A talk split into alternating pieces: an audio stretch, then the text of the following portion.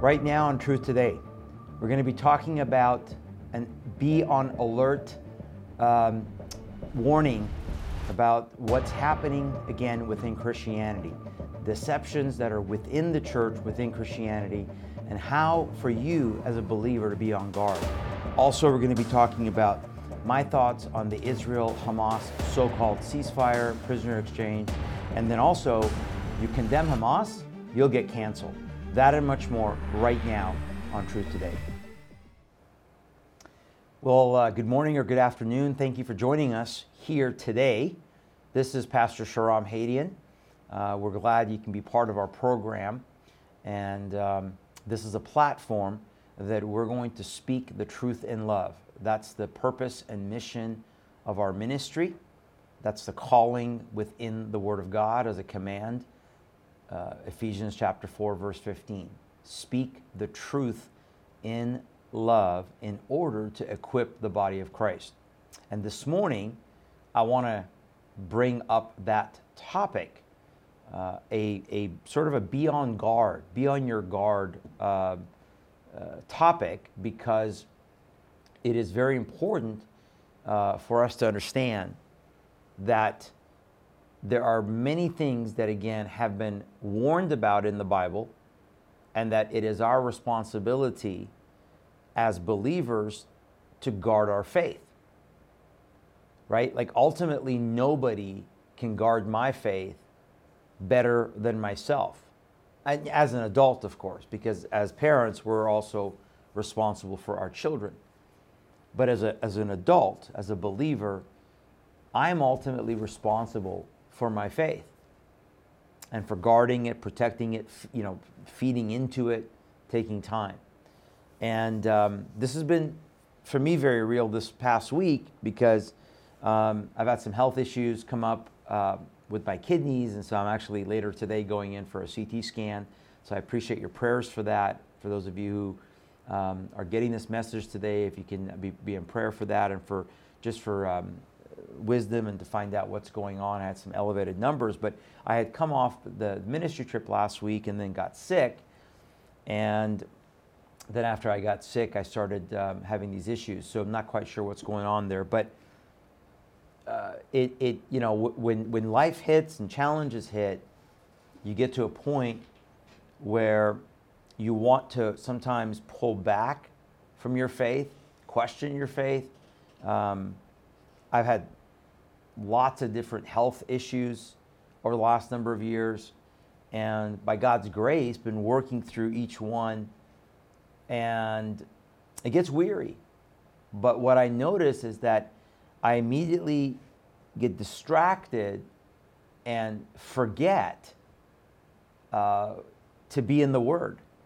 And we got to come back to the Word. The moment we realized that we got to come back to the world to the word. And so this morning early in the in the early morning hours because uh, i'm just in a little bit of, of, of, lower back pain right now um, it was just hard to sleep. And so i was just reminded by the lord as i was praying to him hey you got to get into the word and you got to ground your faith and live by faith and not from a place of fear. Amen? And so just being vulnerable with you this morning and sharing that, being transparent, I should, maybe is a better word, uh, and, being, and sharing that to say, I hope that uh, really sets the foundation for what we want to get into. Before I do that, just a couple of quick things again. Please uh, visit our website that you see right here on the screen is our front page of our website, tilministry.com. Uh, check it out, all our content. Um, we don't have things planned yet for the new year. Actually, we do have some events planned for the new year. Um, so we'll get those up soon. Also, visit our Rumble page, rumble.com slash Shahram Hadian, rumble.com slash Hadian. You should be there now if you're watching us live on Rumble. If you're watching us on the website, uh, please visit that and make sure you click follow. If you click follow, that subscribes you to our page and you get our updates when we upload new content. Also, um, would you prayerfully consider uh, today, of course, is Giving Tuesday. Our ministry is 100% supported. Uh, let's do the other one first. Uh, it's a 100% supported by you, by our ministry supporters, our viewers. And so, Giving Tuesdays today, but it's also our push for year end giving. It makes a massive difference for us, not just finishing strong, but being able to start our year really well, especially because our travel is usually slow. Here's the website link if you want to do that uh, tilministry.com uh, slash donate, tilministry.com slash donate. If you would prayerfully consider that as a year end giving, any amount is, is deductible um, towards a uh, prayerfully a ministry that is a blessing to many. Uh, I was so grateful for our last trip. We got to speak in front of thousands of people. Uh, it was 11 different speaking opportunities over eight days, and literally uh, several thousand people live in person over these events. Um, one, two, three, uh, I think it, I think it was seven churches. And so again, very grateful for those opportunities. Praise God. But your support, we want to build this platform. We want to do even more shows if we can. Uh, as I mentioned, I'm working on another show right now with my friend Brandon House. A little different content, a little bit more on the national security side of things. So, um, again, prayerfully, would you consider that? We'll talk about it at the end of the show. I want to highlight an article but before we get into some scripture. Uh, this is the article that kind of um, put this title on my, on, on my mind. Uh, if we can go to the one from the Harbinger Be on Guard. Uh, here's the article. I encourage you if you want to go read it. It's on the Harbinger's Daily.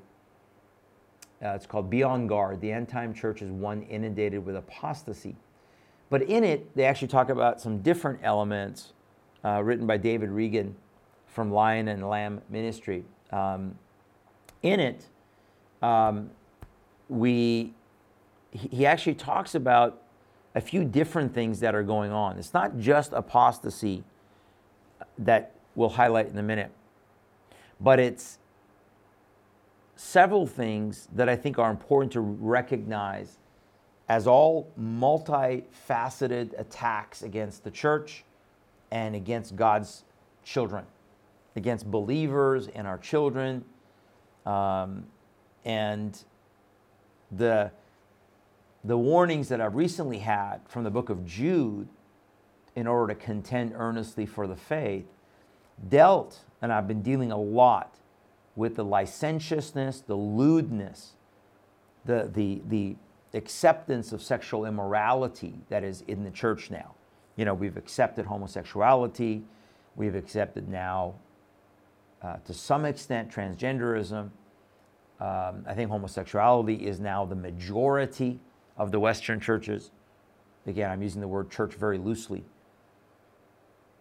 But the licentiousness will continue, where we won't even call out obvious things affairs, adultery, uh, pornography, um, things that many Christians are struggling with and dealing with.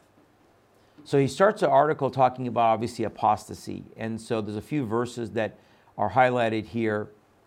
Uh, of course, Matthew 24, Jesus talks about uh, as the signs of his coming and the signs of the end of the age that many will fall away from the faith and be offended. Well, they will, they will actually um,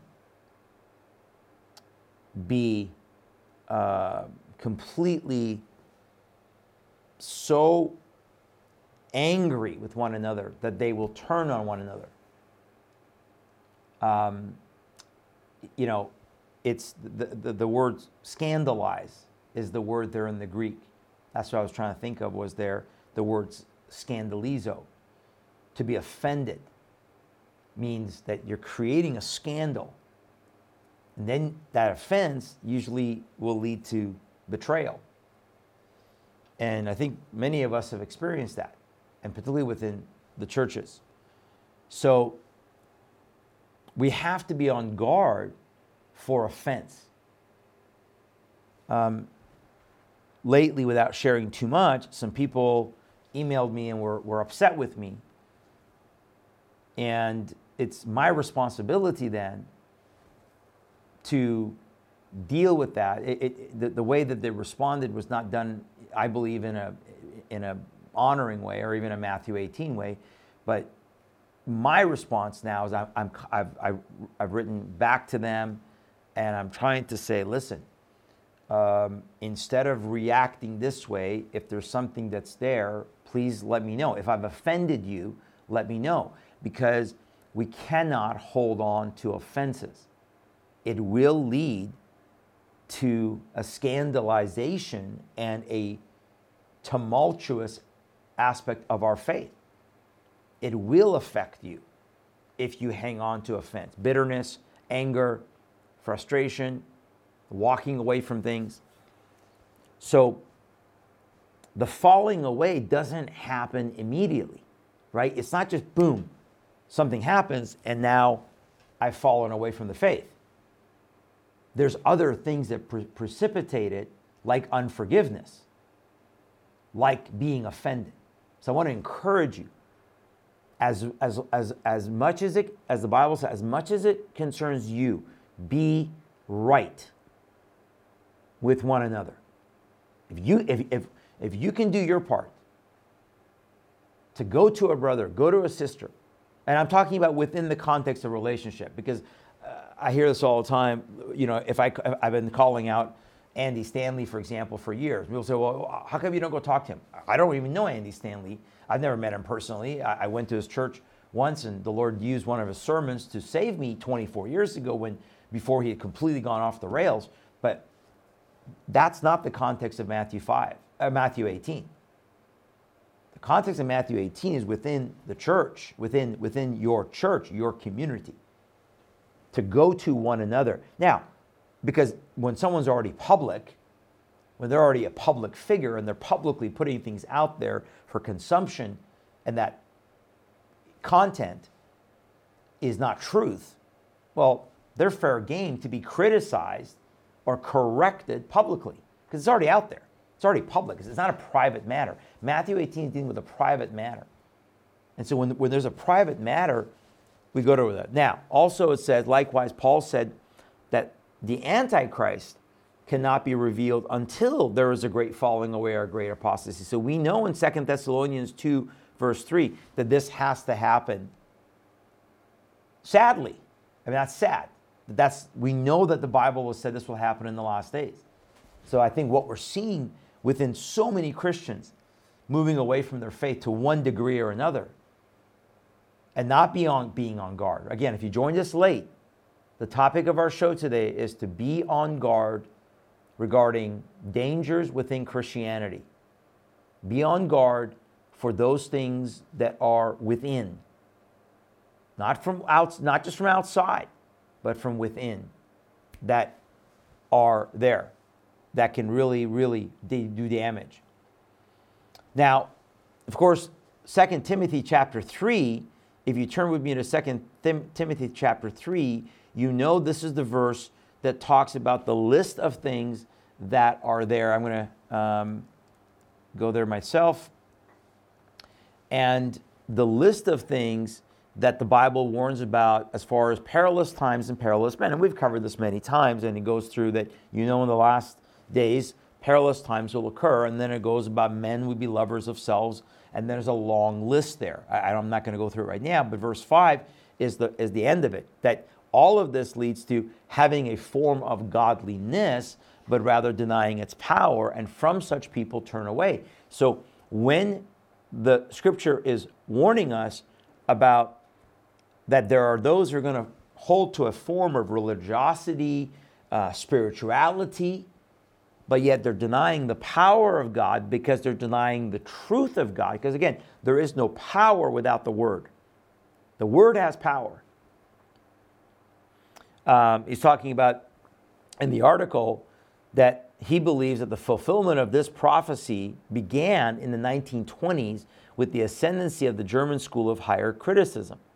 This school of thought, which quickly swept American seminaries advocated that the Bible should be approached like any other piece of literature with a critical eye. The concept, now this is it, look, look, look how the enemy has been attacking the truth and the Word of God within for years, for decades, not just something that just happened. The, concept of, the concepts of the special inspiration and inerrancy of the Bible were rejected. So the school of higher, the German school of higher criticism, began to infiltrate into American seminaries and teach the idea that the Bible is not inerrant and it does not have special revelation. It is historical in some aspects, it is folklore, um, it is not scientific. And so this began this assault. The Bible became viewed as man's search for God rather than God's revelation to man. You see the difference there? Rather than God deciding, the Father deciding that through the Son and the Holy Spirit, He's going to reveal His word, His revelation from beginning to end, from, from Genesis to Revelation. And much, much, and that's why I always tell people be careful about extracurricular books like the Maccabees or the book of Enoch that has supposedly three different books. Um, be careful. All of those must at least coexist with canonized scripture. And the moment we get into the idea that now those become canonized is problematic as well. But the biggest idea is the enemy twisting did God, remember in the, in the garden? It goes back to the first lie. Did God really say, hey, Eve, did God really say, don't do this? Lately, I've been telling my children, like, if I ask you to do this, it's not a suggestion. As your dad, I'm asking you, do this, do that, put that away, turn the TV off, uh, clean up your toys, please clean up your room. It's not a suggestion. It's not, hey, I'll get to it when I feel like it. If you're under my home and I'm still your father, and I'm still responsible for you. You're under my covering. You're still under my, the authority of your mom and dad. And therefore, you need to please do what you're asked to do. Did your dad really, did dad really say? Did mom really say? Did God really say? And so it became switching. Man looking for some way for God rather than saying, no, God revealed himself. And so now the Bible becomes myth and legend and superstition. And this opens the floodgates for the falling away, the great falling away that has been prophesied. Again, Second Thessalonians, Matthew, um, in, the, in the book of um, Second Timothy as well. So, in fact, let's turn to Second Timothy chapter um, 4. Because remember, this says, preach the word in season and out of season, to convince, to rebuke, to exhort with all long suffering and teaching. So, doesn't that communicate?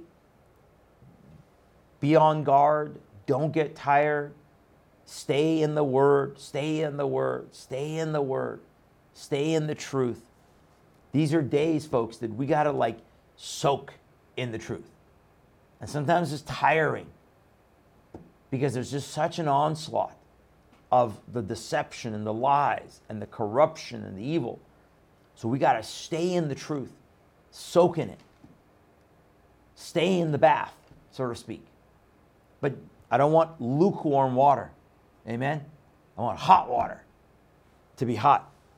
Verse 3 then says, for the time will come. Why do you do that? Look at, for the time will come when they will not endure sound doctrine, but according to their own desires, because they have itching ears, they will heap up for themselves teachers in accordance to themselves. So why is Andy Stanley have one of the second or third biggest churches in America and one of the largest churches in the world if you look at his global audience?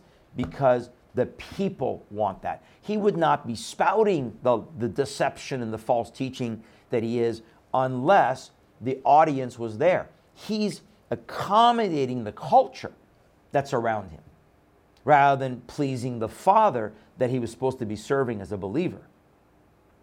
And many now are saying, as I do believe, that he is now a wolf in sheep's clothing. Because the evidence is so overwhelming. And then if you turn to uh, 1 Timothy with me, uh, let me, sorry, get this plugged in here.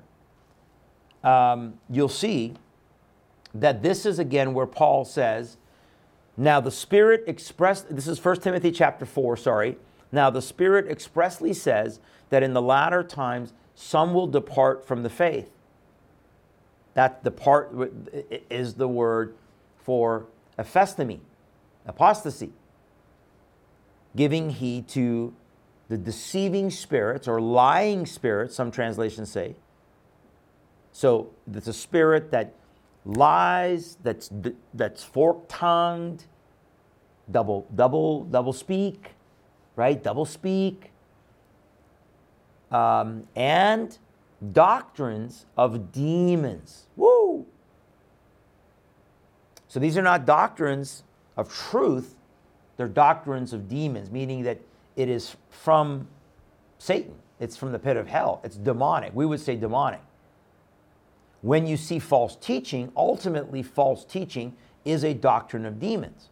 Now, there could be error in teaching. So maybe you teach, you make a mistake, and you immediately want to correct it, go back to the Word of God, you correct it. But when you're talking about continual false teaching, for example, God is absolutely okay with homosexuality. That is false teaching.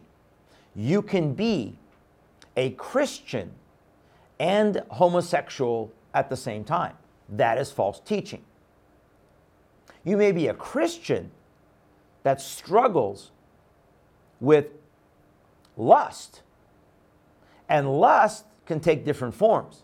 So there could be lust over pornography, there could be lust uh, just over women, as a man over a woman or a woman over a man, the opposite, where you're you can't control your eyes, you can't control your thoughts, you're struggling. Um, those lusts, uh, um, as long as we're repentant and coming back to truth and working on our sanctification, do not preclude you from being a Christian. If it's unrepentant now, we have a problem because you're showing that there's no sanctification, there's no life if it's unrepentant. And therefore, you can also struggle theoretically with same sex lust. So I think I'm lusting after a man as a man. Okay. But if you're now acting on lust and unrepentant, again, you're showing evidence that you're not a believer because, um, or potentially showing evidence, I should say, that you're not a believer.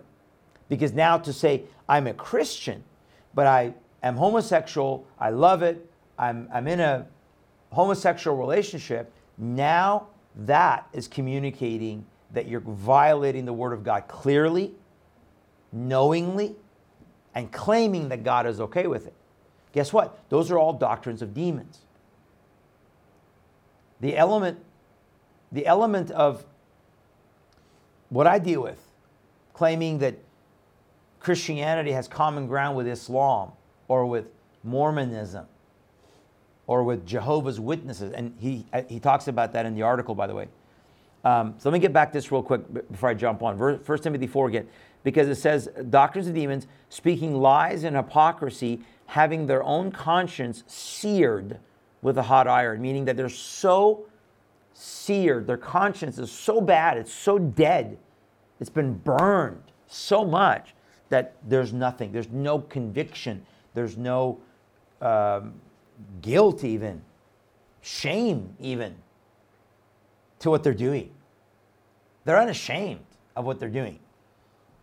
Um, and of course, in the context, it gives some examples in verse 3. But I want to go back to the article real quick because he then talks about not just, again, the, the, the element of the apostasy, but he goes into things like the occult. And I would consider that also with, again, what I was talking about with Islam or with Jehovah's or Mormonism. So he's actually talking about, for example, he doesn't bring up Islam.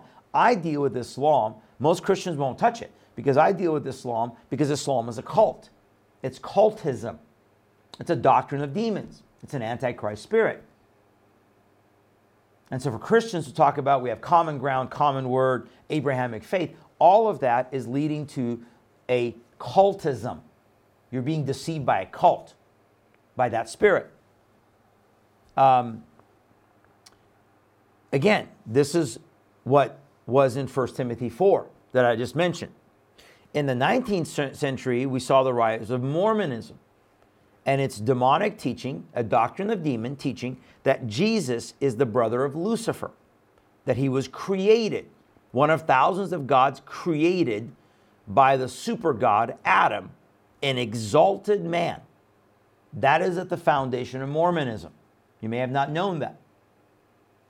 So, obviously, number one, Adam is not God. Number two, he was never exalted as God, he fell. He's the man that brought death into the world, the first Adam, right? Christ comes as the second Adam to bring life, eternal life, and redemption. And the teaching of Mormonism is that he's created.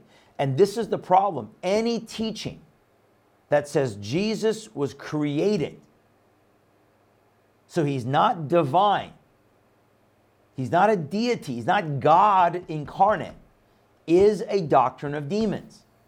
It's unscriptural, it's unbiblical, because the Bible clearly teaches his divinity. So that's a problem. If that's what you're after, you need to repent. That's wrong teaching.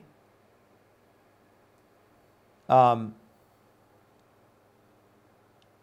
so that leads into the idea that they believe people, Christians will say, well, Jesus is my Messiah, he's my Savior, but I don't consider him God. So there's no lordship in their life because he's not divine. Then you deal with Jehovah's Witnesses who perverted the teaching that Jesus is the archangel Michael and all the whole thing with the 144,000. They believe they're part of the 144,000. I'm like, I remember, I remember one time asking a Jehovah's Witness, aren't there more than 144,000 Jehovah's Witnesses? So like, if there's 100, if, if, if, the, if that's the 144,000 the book of Revelation talks about that are supposed to be Jewish from the 12 tribes of Israel, and they claim that's them, if there's more than 144,000 and you're coming after that and becoming a Jehovah's Witness, then you get in? Are you part of the elect? Because I thought there was only supposed to be 144,000. But there was no good answer because it's a doctrine of demons. Um, so the article talks about that in this century, we've seen the increase. The rise of Mormonism was in the 1800s, then Jehovah's Witnesses, and, and now, of course, with the, with the massive expansion of Islam globally, uh, that of course has been for 1400 years. We see Christian um, leaders advocating ancient shamanistic practices of visualization uh, as the key. They will destroy biblical meditation to meditate on the word, and they'll turn that into um, self meditation to meditate on the self, what's within. I've heard this all the time like the truth is within you. No, the truth is not within you. If you're not a born again believer, the truth is not within you. The only reason, as a born again believer, the truth is within me is because the Holy Spirit came within me when I was born again. And now, being born again, I now um, am um, able to discern the truth when I read the Word of God. Does that make sense? And so this is really important to understand that we have to, again, be on guard for even phrases like that. Oh, hey, it's okay. The truth is within you. And our response is no, only the Holy Spirit leads me into all truth. Now, once I have the Holy Spirit, once I have the Word of God, then the truth is within me. But if you tell an unbeliever, that Christianity supports the idea that the truth is within you, wrong. So it goes on. Um, let's cover a few more here. Again, um, we see now, um, of course, the rise of Satanism. That's obvious, should be obvious.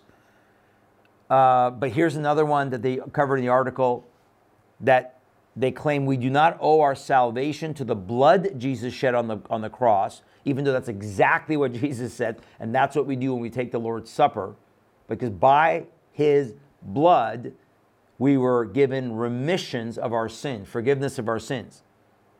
But because Jesus went to hell for three days and was tormented, they claim, at the hands of Satan, and that's why we have salvation.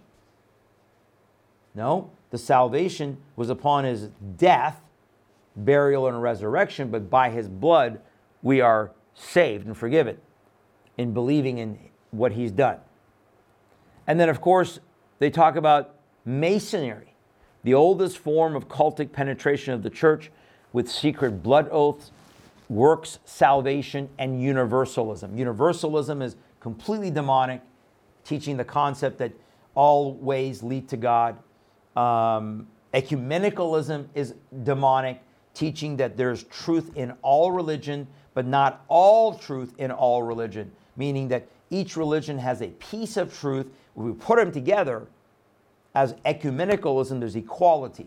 So, from Judaism, from Hinduism, from Mormonism, from Buddhism, from Taoism, from Baha'ism, from Christianity, from Islam, from Sufism. And if we do all of that together, we find our truth. Lie.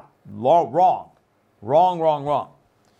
Um, then we get into the next thing he talks about is confusion, that doctrinal error. Again, this is what I was talking about earlier. A part of this is just doctrinal error, where we start teaching things because it's not sound doctrine. It's like close, partial, sounds good, tickles your ear. Again, 2 Timothy 4, or uh, yeah, 4. But you go, it's not sound doctrine. It's doctrine, but it's not sound. This is why we got to dig in. This is why we got to make sure that we are really uh, paying attention to that. That's right. Somebody said online, Satan loves perversion and leads to many astray. Absolutely. He perverted God's design. He perverted God's even plans for himself as the angel of light. And so this is how he works. Churches claiming that they're now um, social justice, they're affirming churches, like what with what happened at, at um, North Point, Andy Stanley's church with his unconditional conference recently, affirming LGBTQ plus plus A children, bringing homosexual speakers who are in homosexual marriages. And supposedly because they're married to another dude, that makes it okay, Andy? Shame on you. How far you have fallen. I'm so glad your dad is now in heaven. Um, so it goes on. And then here's a few other things that you may hear some confusing things. Uh, for example, faith is to be placed in you and not in God. Well, that should be obvious, right? No, we place our faith in God, we place our faith in His work, not our work. It's always God's will to heal. We hear this a lot in prosperity churches. You got to be careful with the word of knowledge. I believe in a word of knowledge. I believe in biblical prosperity for his kingdom's sake, not for my sake. But the idea that God must heal everybody, wrong. There are times, God is a healing God, right? Jehovah Rapha.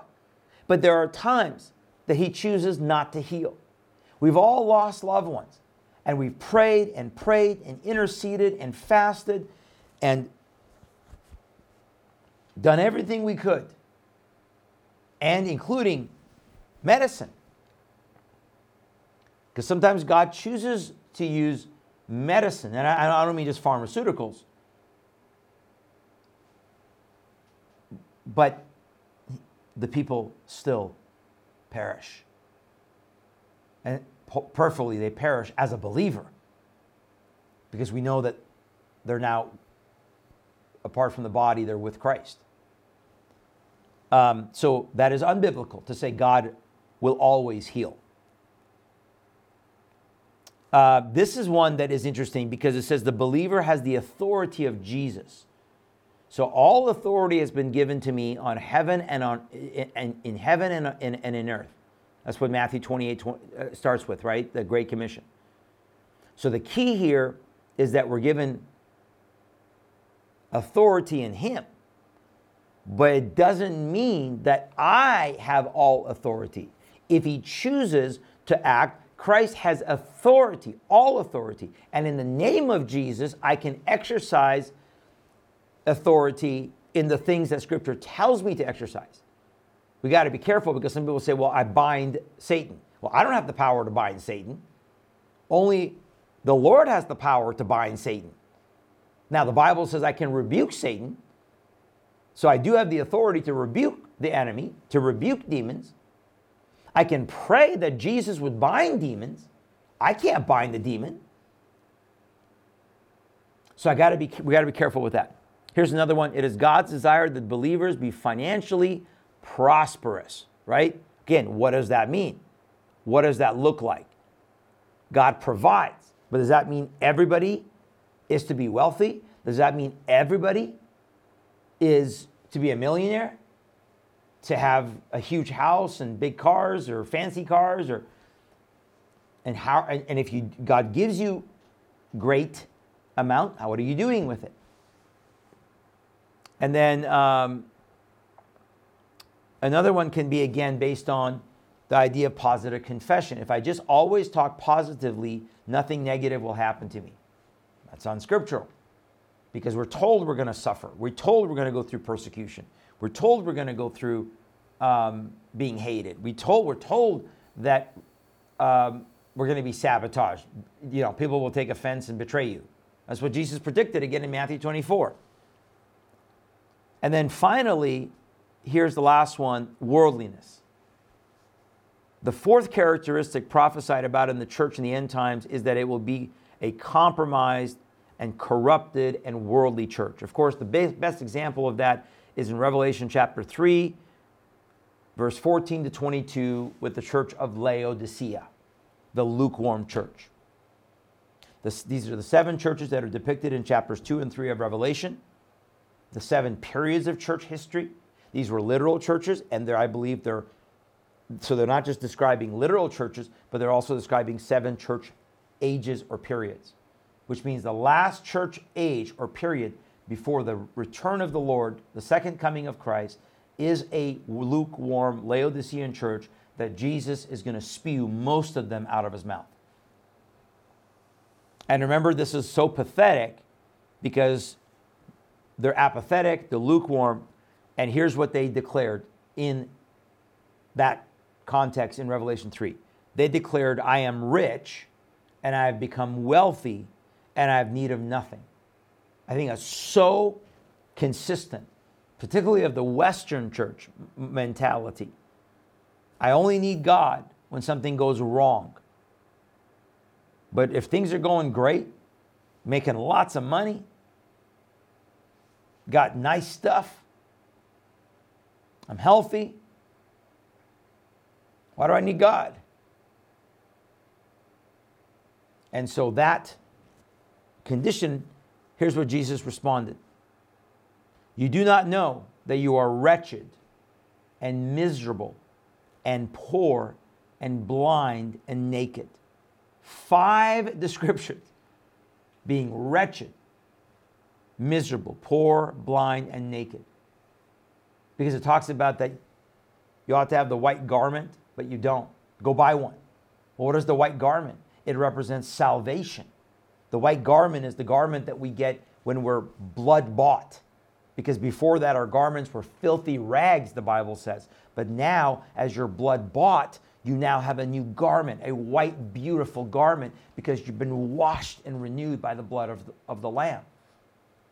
You could wear the best clothing on the outside and be wretched on the inside. right?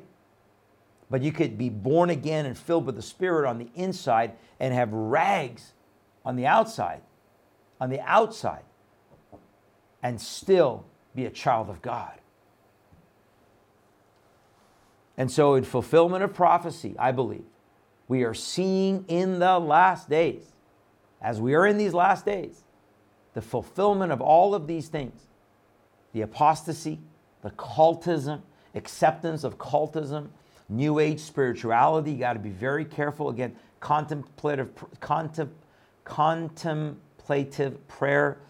Um, the acts that you see, for example, with Bethel sometimes, and, and, and the elements of New Apostolic Revel, uh, uh, Reformation and Kingdom Now theology, which teaches that you can, um, that we're in the kingdom now and we're going to rule and reign and we are kings and priests.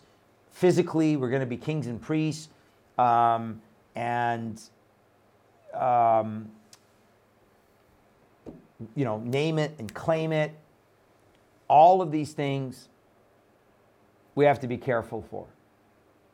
Doing things like Bethel was doing with, instead of tarot cards, they were doing these destiny cards. Why would we take something supposedly to reach those people in that area of deception and, and, and, and Christianize it, supposedly, when it's a demonic activity? You don't redeem demonic activities. Jesus has come to destroy demonic activities. Amen? And so we must all, again, one more time, please, Dry be on guard. All be on guard. And that's really the, the, the, crux of the message today I wanted to bring to you. That let's make sure that we're in the Word. Let's make sure that we're on guard for our faith from worldliness, from, from, from false doctrines and false teachings, doctrines of demons, all these things that I mentioned today. Multiple, and I, I know you could probably think of 10 more, 100 more examples, but yet it is so important, so important to be on alert, be on guard, like a, like a watchman. Oh, okay, I see, oh, I see that one. Oh, I see that one. And you have to be. And we have to be over our homes. We have to be over our children all the time. Now, I want to quickly shift focus. Um, just wanted to give you my quick thought on um, the situation with Israel. Let's bring up that uh, Times of Israel, please, if we can, Drya, about the ceasefire, if you have that one. Um, this is the one, folks. Um, the first ceasefire that was four days that was formulated from outside pressure um, between Hamas and Israel has now been extended, which is exactly what I was concerned about. Um, there's another group that has been freed. So um, by, I think, Wednesday night, another 20. This totals, I'm trying to think how many. Um, the initial one was, think, I think was for 50 or 52, 53 women and children. And in the first four days, they released 30 Israeli children, children 20 Israeli women, 10 of them mothers of freed kids, as well as an Israeli Russian man set free as a gesture to Moscow, 18 foreigners, which included seven um, Taiwanese, one Filipino, and that was released as part of a separate, supposedly Iran broker deal. Now Iran's trying to wash their hands, like they weren't the masterminds or, or, or the motivating force and the funding force. Them and Qatar um, both should be right now under um, international pressure. Uh, what, they, what, what they should have been doing is putting pressure on uh, Hamas to release the prisoners because this is terrible. Because in return, at least 150 female and underage Palestinians serving time in Israeli prisons for trying to kill Israelis have been freed. Various attempts to commit acts of terrorism, be a suicide bombers. Um, there's a gal that actually burned her face um, and, and, and, and stabbed a IDF soldier who's still recovering. And she was freed. Is this going to be worth it? Uh, the so called ceasefire, which now allows Hamas, uh, uh, my friend Dick Manasseri, Dick, if you're listening, thanks for sending me the link to uh, Caroline Glick. Um, she's an Israeli journalist, author, did a great analysis. If you go to Carolyn Glick, G L I C K, look her up, did a great analysis on what a disaster she thinks this is going to be potentially Every other prisoner exchange and ceasefire with Hamas has been a disaster. This gives Hamas time to come out of the tunnels, regroup, move, uh, use human shields again, get into ambulances. She was going through all the stuff about different things that they will do to completely regroup through this. And then she was very concerned that there'd be international pressure to keep extending, keep extending the ceasefire until it becomes permanent. And now Israel has lost. Because if they do not wipe out Hamas, I didn't say Gaza, and I didn't say the so called Palestinians, which are Arabs. I said Hamas. And every bit of their terror tunnels and every bit of their supply chains and their finances. But that's why they have to be able to have sanctions right now in Iran again, which Biden took off. Biden has brought given back so much money to Iran. That's why they got to be able to put sanctions on Qatar, on Yemen. Um, folks, prophecy is lining up because Russia continues to support um, Iran. Russia continues to support Turkey. Turkey keeps threatening uh, that they're going to bring, um, as part of the ceasefire, they want to bring ships through the naval blockade. Because remember, Israel has a blockade since since Hamas has been ruling Gaza as a terrorist organization. Israel, even though they have autonomy within Gaza, Israel has the autonomy within the borders, the waterways, and they have been blocking ships and checking ships to make sure there's not weapons or ammunition or whatever on it for Hamas. Um, Turkey is threatening to ram through that. So, bottom line, I think this is a terrible idea. I understand I know, I understand. Like I, th- I thought about myself, like what would I do if that was one of my children? Wouldn't I do everything? Listen, I hope this is the right decision, but I hope that this is a temporary ceasefire and they get enough of these people out, hopefully all of them. But there should have already been pressure. It's been 53 days since the attacks on Israel on October 7th, and there's been barely any pressure from the United Nations, the world community, other countries, other Arab nations. Why are you not um, condemning Hamas for having hostages and giving the ho- why? Why does it have to be a prisoner swap?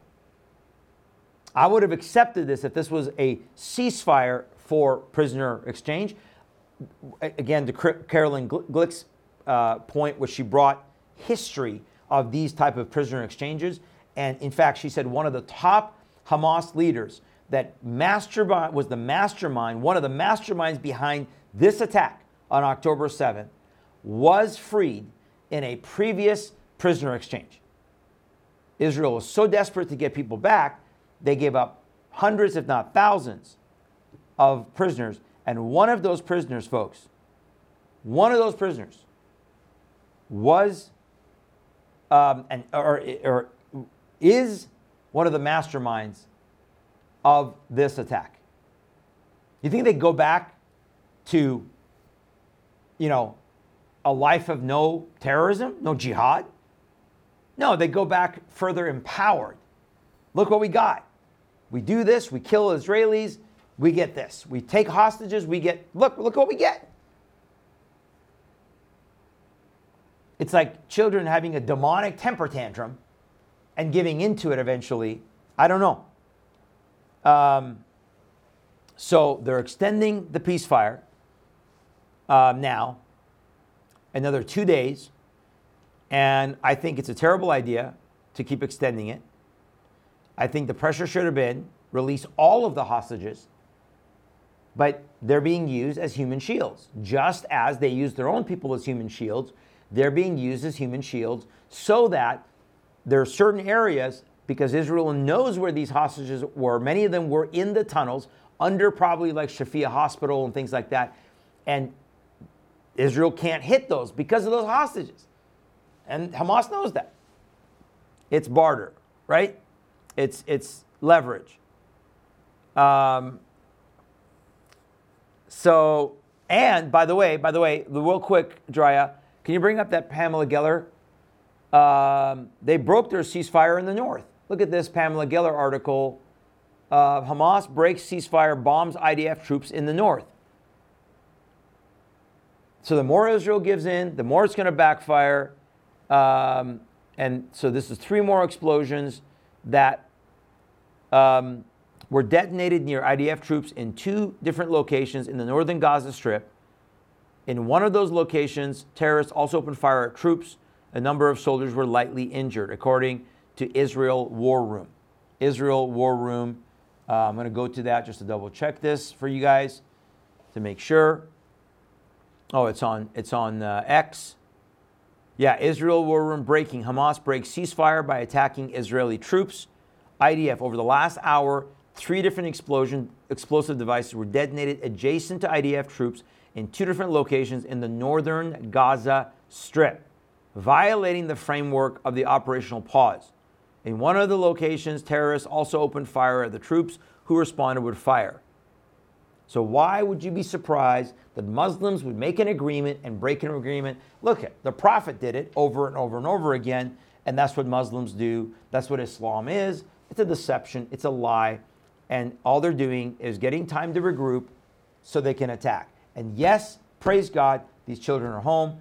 Praise God, so many have been released, but they should have been released through other means by Arab nations putting pressure on this God-forsaken uh, people group called Hamas, and the deception of the people group that are supposedly called Palestinians, which doesn't exist. And then finally, I want to just cover this very quickly. If you cancel, if you condemn Hamas, you now get canceled. We're going to go through these very quickly. Uh, dry. Let's go to the USC professor.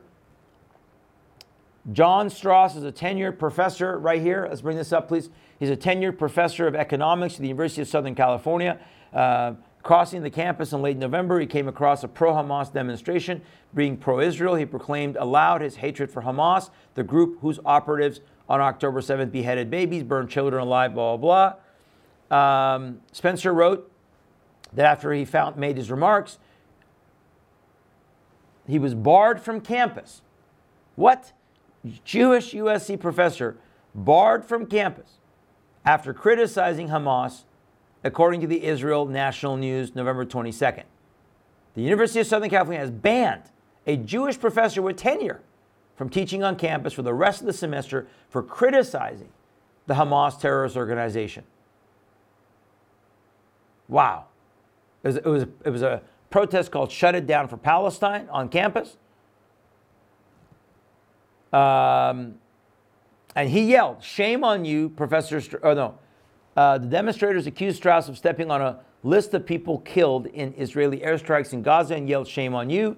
The professor responded, No, shame on you. Your, peop- your people are, are ignorant, really ignorant. Hamas are murderers. Hamas, not Palestinians. He said, Hamas are murderers. That's all they are. Everyone should be killed, and I hope they are. Talking about Hamas.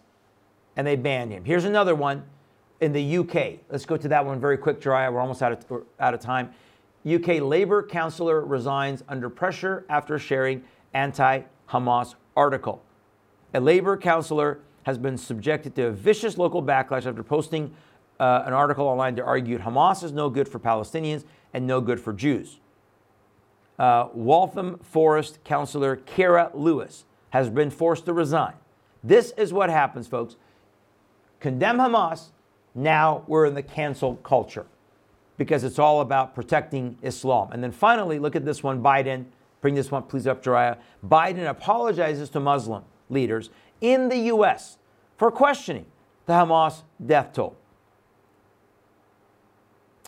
Because he questioned, he questioned how many um, According to Fox News, Biden offers apology to Muslim American leaders for questioning Hamas death toll. President Biden reportedly issued an apology to several, several prominent Muslim American leaders after openly questioning the accuracy of the death toll figures from Gaza. Because we should believe Hamas, right? So, so if you don't believe Hamas, that 10,000 children were killed or whatever, maybe it's not that many, but, but 10,000 have been killed and 4,000 of them are children, and, and it was all Israel, and, and, and even just like they lied about the, the, the, the missile that was shot by Hamas that blew up the uh, parking lot of the Shafia hospital, which they initially blamed on Israel, and the world bought it. Oh, believe everything they say. Question them, Biden. The Muslims call you out. Now you got to, oh, so sorry, Muslim. Don't want to offend the Muslims.